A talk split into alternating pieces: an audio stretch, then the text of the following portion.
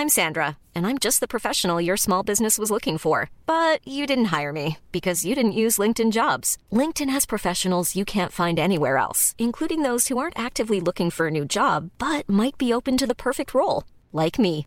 In a given month, over 70% of LinkedIn users don't visit other leading job sites. So if you're not looking on LinkedIn, you'll miss out on great candidates like Sandra. Start hiring professionals like a professional. Post your free job on linkedin.com/people today.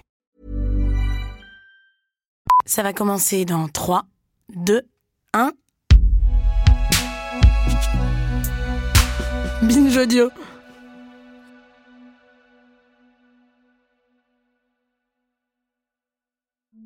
Blanc comme neige. Épisode 4. Checker les privilèges ou renverser l'ordre. It's very uncomfortable to talk about race. Um, it's not something. It's not something I do. Quand je vivais aux États-Unis, je suis tombée sur une vidéo qui s'appelait Conversation on Race sur le New York Times. Une série de vidéos de témoignages où des personnes afro-américaines, latino-américaines, asiatiques, etc. parlaient de leur expérience du racisme. Uh, I don't want to say anything. Uh, you know, that would offend anyone. Et dans la série, il y avait aussi une vidéo où les blancs parlaient d'eux-mêmes. Et cette vidéo m'a fascinée. I don't know. Maybe I am racist. Aujourd'hui, cette fascination m'interroge. Qu'est-ce que ça veut dire d'avoir été complètement aveugle au racisme pendant 27 ans et de commencer à m'y intéresser uniquement quand j'entends parler de la blanchité? Moi qui suis féministe et de gauche et tout ça, est-ce que je me serais préoccupée de ce système de discrimination qui blesse et qui tue tous les jours si je n'y avais pas vu au départ une occasion de mieux me comprendre Le raciste en moi, mais c'est dingue En fait, franchement, c'est fou de découvrir à quel point on est constitué par des forces sociales qu'on soupçonnait pas. La déconstruction, c'est passionnant.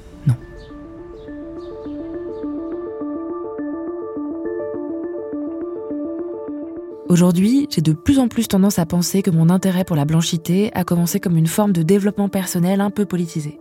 Une façon gauchiste de s'examiner le nombril, avec une caution radicale pour se donner bonne conscience. L'accent mis sur le privilège blanc fait débat du côté des militants antiracistes. Certains pensent que c'est pour les blancs le début d'une réflexion indispensable pour qu'ils prennent leur place dans les luttes antiracistes. D'autres, plutôt du côté des militants antiracistes racisés, se demandent s'il ne s'agit pas d'une récupération dépolitisante qui ne fera rien pour mettre fin aux catégories raciales. La sociologue Kautar Archi a publié dans la revue en ligne Ballast un article très critique sur l'omniprésence de la déconstruction des privilèges blancs dans les milieux antiracistes. Il s'appelle Checker les privilèges ou renverser l'ordre, et c'est lui qui donne le titre à ce dernier épisode. Pour Kautar Archi, cette façon de se concentrer sur les individus véhicule surtout une conception néolibérale et dépolitisante des rapports de race. Elle écrit Le recours intensif au concept de privilège blanc signe l'avancement sinueux du néolibéralisme au cœur des pratiques politiques de résistance.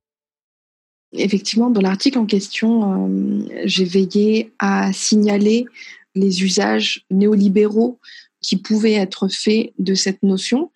Non pas, je le dis très clairement, dans une perspective euh, de déculpabilisation. Si culpabilité il y a des groupes blancs qui cherchent à réfléchir dans une perspective euh, antiraciste à leur propre existence, mais aussi à l'ordre racial plus général dont ils sont euh, les, les bénéficiaires, mais bien dans une optique plus radicale, c'est-à-dire le fait de considérer que en tant qu'antiraciste euh, euh, désireux d'abolir les catégories euh, ethno-raciales, le fait de s'appuyer sur le privilège blanc, sur cette notion de privilège blanc, ne fait pas véritablement avancer les choses, puisque c'est une notion, comme je le disais, qui a été assez largement récupérée dans une perspective néo-capitaliste typique par les pouvoirs euh, dominants et qui font que finalement, euh, de la volonté euh, de mettre en avant des rapports de pouvoir, nous en sommes ramenés à mettre en avant uniquement des rapports de communication. C'est aussi une critique qui est faite par Fania Noël, militante afroféministe révolutionnaire, fondatrice du collectif afroféministe Moissy, dans un épisode de son podcast Atlantique Noir. Oui, c'est merveilleusement digestif, c'est juste ce qu'il faut d'inconfort, mais pas trop. C'est comme euh, le dicton là, faut avouer à moitié pardonner. Ben, en fait, c'est exactement ça. Et ben, c'est dire euh, admettre qu'on a des privilèges et après, euh, on est à moitié pardonné. Et après, c'est bien parce qu'après, y a, on a un petit boost de dopamine. Après, on est récompensé parce qu'on a fait quelque chose de bien.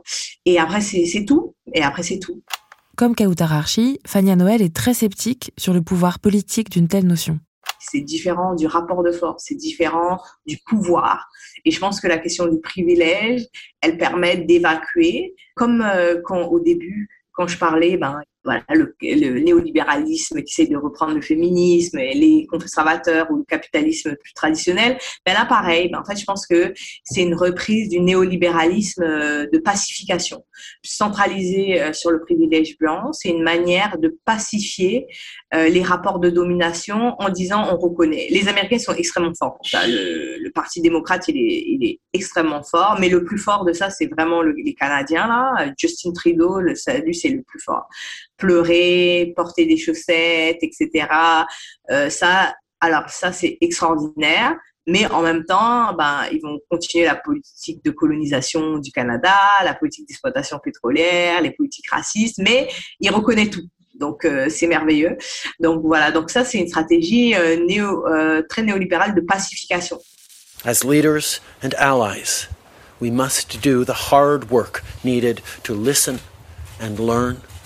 We must ensure that everyone is safe and respected. Et ça peut marcher parce qu'en fait, euh, ben, ça rapporte du réconfort aux personnes qui, qui subissent du racisme parce qu'en fait, il y a la question de, c'est pas que dans sa tête. Donc, euh, si euh, au moins la personne elle reconnaît, ça veut dire que que ça existe pour de vrai et ça donne l'impression qu'on a du pouvoir parce qu'on a réussi à obtenir quelque chose, on a réussi à faire ça et ça reste dans l'émotionnel parce que on est là en transaction, donc la personne elle reconnaît euh, sa culpabilité, donc on s'en sent mieux, mais ça c'est pas la politique. La politique c'est le rapport de force, c'est la confrontation et c'est la lutte pour le pouvoir. C'est la lutte pour le pouvoir, pour l'hégémonie dans le sens pas être totalitariste, mais pour une sorte d'hégémonie conceptuelle et idéologique et ça, ça demande beaucoup plus, que euh, des gens qui reconnaissent leurs privilèges.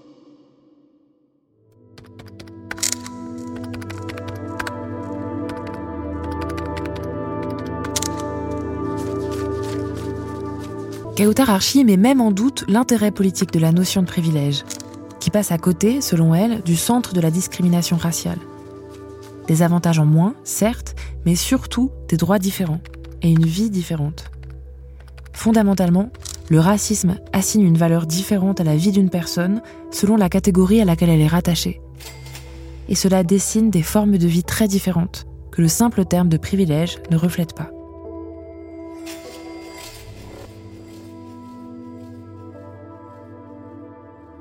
Le privilège ne peut pas être défini uniquement à partir de choses que l'on quantifie et que l'on mesure. Il y a d'autres choses qui ne relève non pas du quantitatif, mais bien du qualitatif, de l'expérience existentielle. Le droit de vivre ou la forte chance de se voir tuer, de se voir assassiner. Euh, typiquement, si on prend les très très grandes catégories euh, ici euh, mises en jeu par le, par le racisme. Donc il me semble que cette notion de, de privilège attire beaucoup l'attention sur la quantité en laissant dans l'ombre la pénalisation de la qualité de l'existence.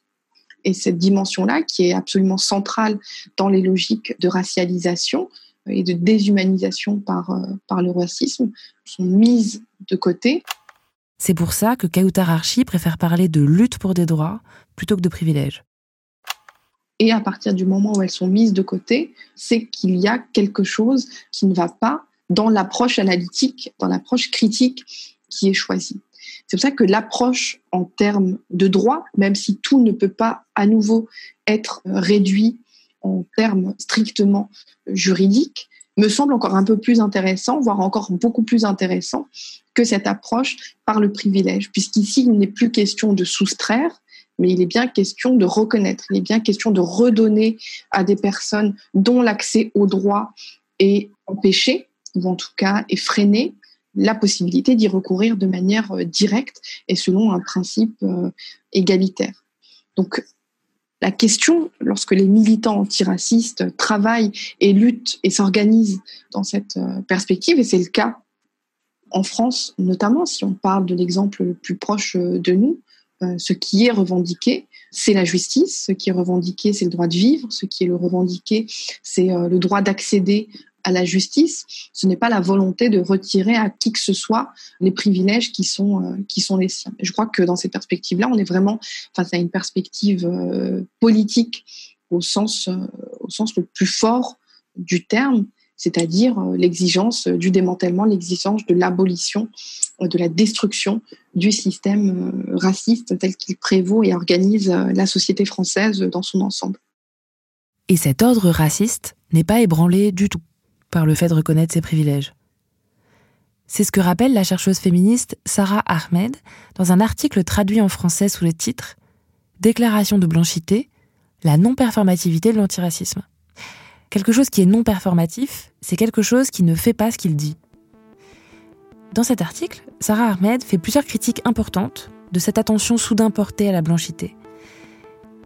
Elle rappelle d'abord que la blanchité n'est une découverte que pour les blancs parce que les personnes qui subissent le racisme en connaissent l'existence depuis très longtemps. Elle dit ensuite que tout ce discours sur la blanchité contribue à la remettre au centre de l'attention, en reproduisant les mêmes logiques qui veulent que ce qui concerne les blancs est toujours plus important.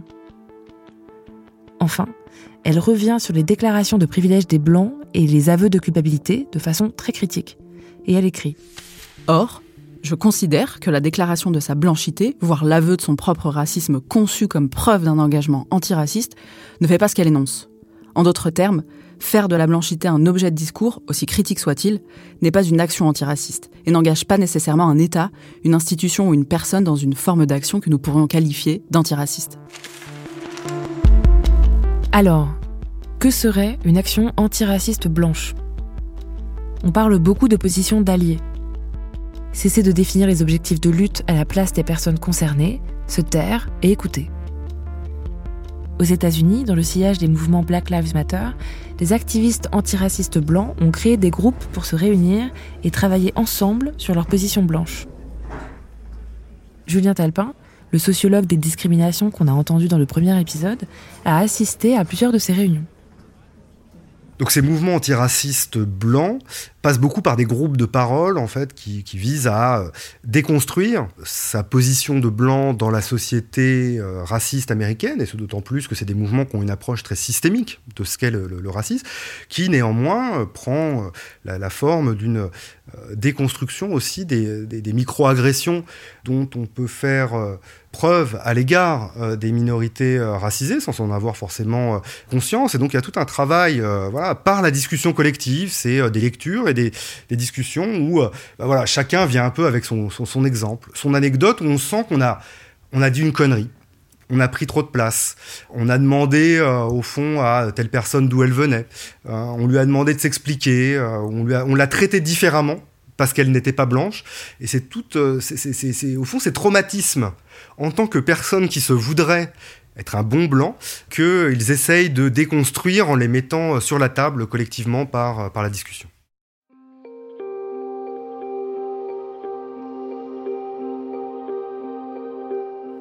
Quand j'ai lu la description que Julien Talpin en fait dans un article pour la revue Mouvement, j'ai été assez enthousiasmée par l'idée d'un espace où parler de sa position de blanc, s'éduquer et trouver des solutions sans faire peser ça sur les personnes racisées.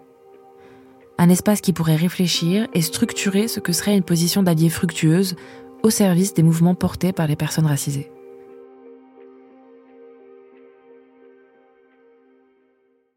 Or, ça pourrait être importable en France. Moi, je pense qu'on a besoin, en tout cas, d'espace pour réfléchir à la blanchité, d'un point de vue euh, politique, et à ce que devrait être le rôle d'allié des mouvements antiracistes euh, aujourd'hui, euh, aujourd'hui en France. Donc, peut-être qu'une première étape, déjà, ce serait de fédérer les alliés en fait des groupes minoritaires.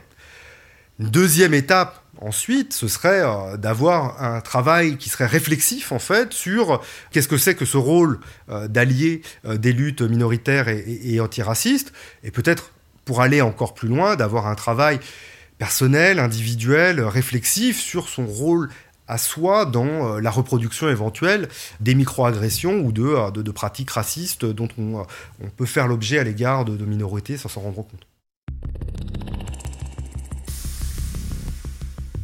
Entrer dans la lutte antiraciste ne sera pas facile. Il y aura des moments d'inconfort, des moments où la structure raciale de la société reviendra en force dans les relations politiques et interpersonnelles, qui ne sont jamais vraiment séparées. Mais cet inconfort est la condition même du vrai travail, rappelle Robin DiAngelo. You have to be willing to endure some pretty deep discomfort. Il faut être capable de supporter un inconfort assez profond. Il faut cesser de penser que le confort nous est dû parce que nous sommes blancs. C'est une autre dimension du fait d'être blanc. Nous vivons dans des sociétés racistes dans lesquelles nous sommes à l'aise. Et nous finissons par estimer que si nous sommes mal à l'aise dans des contextes liés à la question raciale, c'est une rupture du contrat social qui nous met en colère et sur la défensive. And then we respond with upset and defensiveness.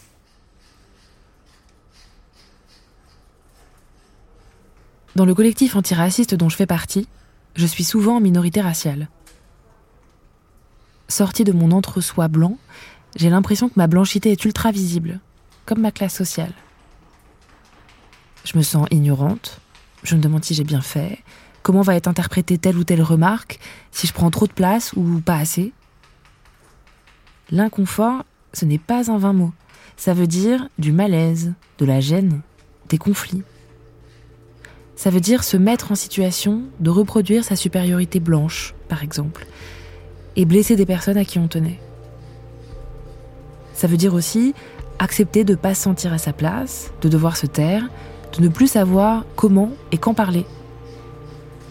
De se trouver comme un mec dans un groupe féministe, un peu périphérique, un peu largué, plein de bonne volonté mais pas nécessairement pertinent.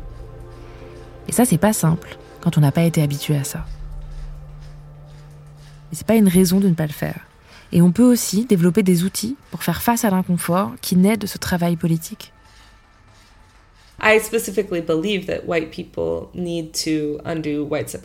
Je crois précisément que les personnes blanches doivent défaire la supériorité blanche.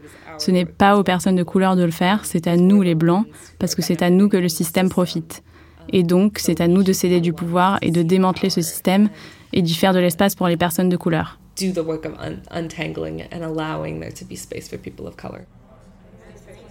Claire Haas est une coach antiraciste américaine qui travaille avec des blancs.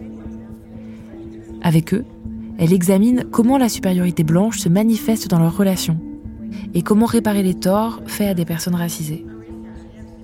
Son approche reconnaît qu'il existe une dimension interpersonnelle au racisme et que travailler sur ces relations contribue à rendre possible l'action collective.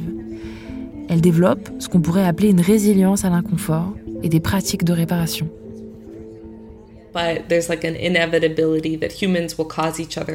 C'est inévitable que les êtres humains se blessent les uns les autres, surtout compte tenu du système dans lequel nous vivons, le capitalisme. Nous sommes voués à faire du mal à des gens, c'est comme ça, c'est l'ordre des choses. Et donc je reconnais ça, je reconnais qu'en tant que personne vivant dans un corps blanc, je vais blesser quelqu'un. Mais l'aspect important du travail, c'est de ne pas fuir la situation quand elle se produit.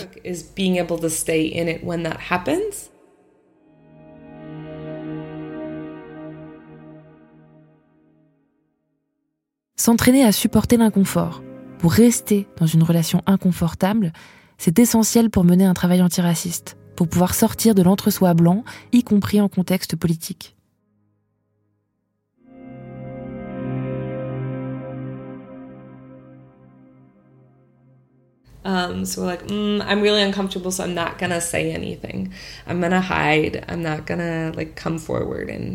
Et donc, par exemple, je suis très mal à l'aise, alors je ne dis rien. Je me cache, je ne m'implique pas dans l'action.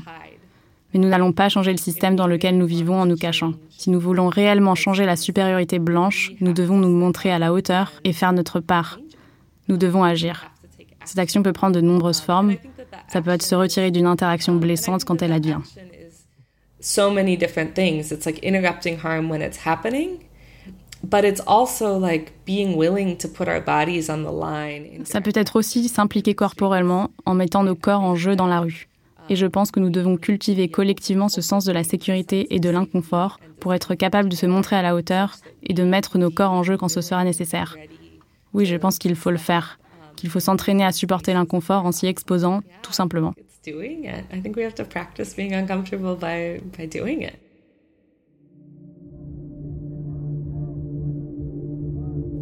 Le travail sur soi et sur les relations devient alors autre chose qu'un outil de développement personnel politisé. Il permet l'action collective et le changement social. Il sert à dépersonnaliser des dynamiques qui peuvent surgir dans des relations, à dénouer ce qui relève des dynamiques raciales dans des situations a priori anodines. Pour, par exemple, ne pas fuir quand un conflit se présente dans un collectif mixte, ou apprendre à ne plus respecter la solidarité blanche et dénoncer le racisme là où nous vivons, dans les espaces blancs.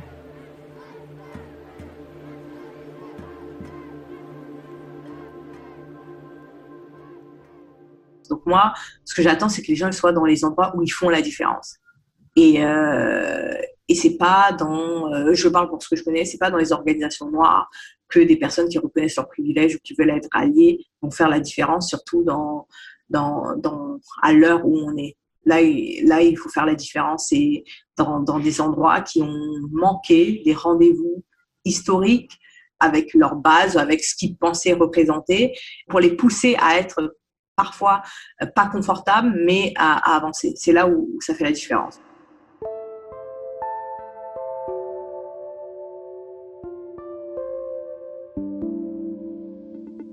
Sur la page de programme B, vous trouverez des liens, des ressources pour commencer à faire la différence. Mais on n'en sait pas plus que vous. Comme me l'a dit Claire Haas, en vérité, tout le monde navigue à vue.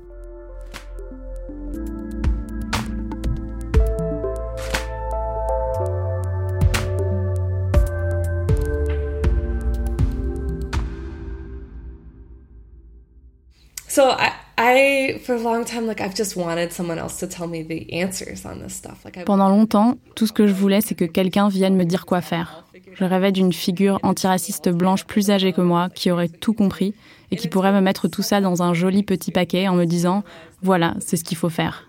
Et ça a été très difficile de comprendre qu'en réalité, personne ne sait ce qu'il faut faire et de voir des figures antiracistes blanches n'avoir pas du tout trouvé ce qu'il faut faire.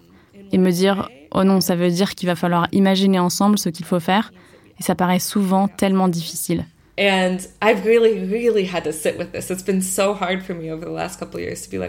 C'est quelque chose que j'ai vraiment eu du mal à accepter. Ça a été très dur ces dernières années de me dire, ok, ça veut dire qu'on doit faire notre part sans aller chercher de réponses ailleurs, juste en se disant qu'on est prêt à prendre des risques, qu'on va tenter quelque chose sur la base d'une hypothèse et qu'on va voir ce qui se passe, et qu'on espère qu'il y aura quelqu'un d'autre qui viendra après nous avec une idée encore meilleure et qu'on pourra apprendre à notre tour. And to hope that like someone else comes up with something even better um, and that we can learn from them.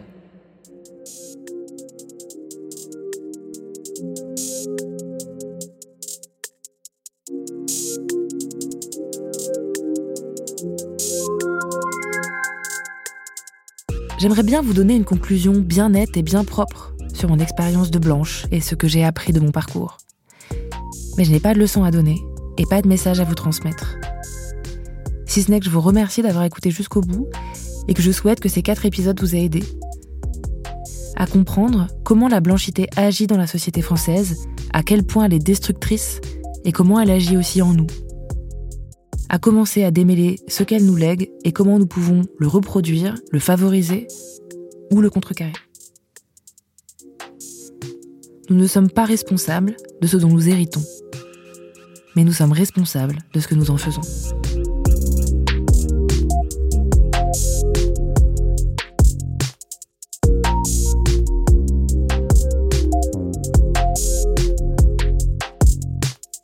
Merci à Claire Richard et Adalitel El Madani pour cette série qui vient clore la saison de Programme B qui, comme vous le savez, est un podcast de Binge Audio préparé, pensé, imaginé avec Lauren Bess, avec l'aide de David Carzon et de toute l'équipe de Binge Audio que je remercie chaleureusement pour leur soutien et leur enthousiasme. Remerciements tout pareil aux auteurs et autrices, aux réalisateurs et réalisatrices qui se sont succédés tout au long de cette très belle saison. Et puis merci à vous qui nous écoutez toujours plus nombreuses et plus nombreux. C'est une joie réelle de vous savoir à chaque fois présent. Le temps de l'été, Programme B passe en mode hebdomadaire. Je vous donne rendez-vous la semaine prochaine pour le démarrage de la série qui va nous accompagner en juillet et en août. Merci encore et à très vite.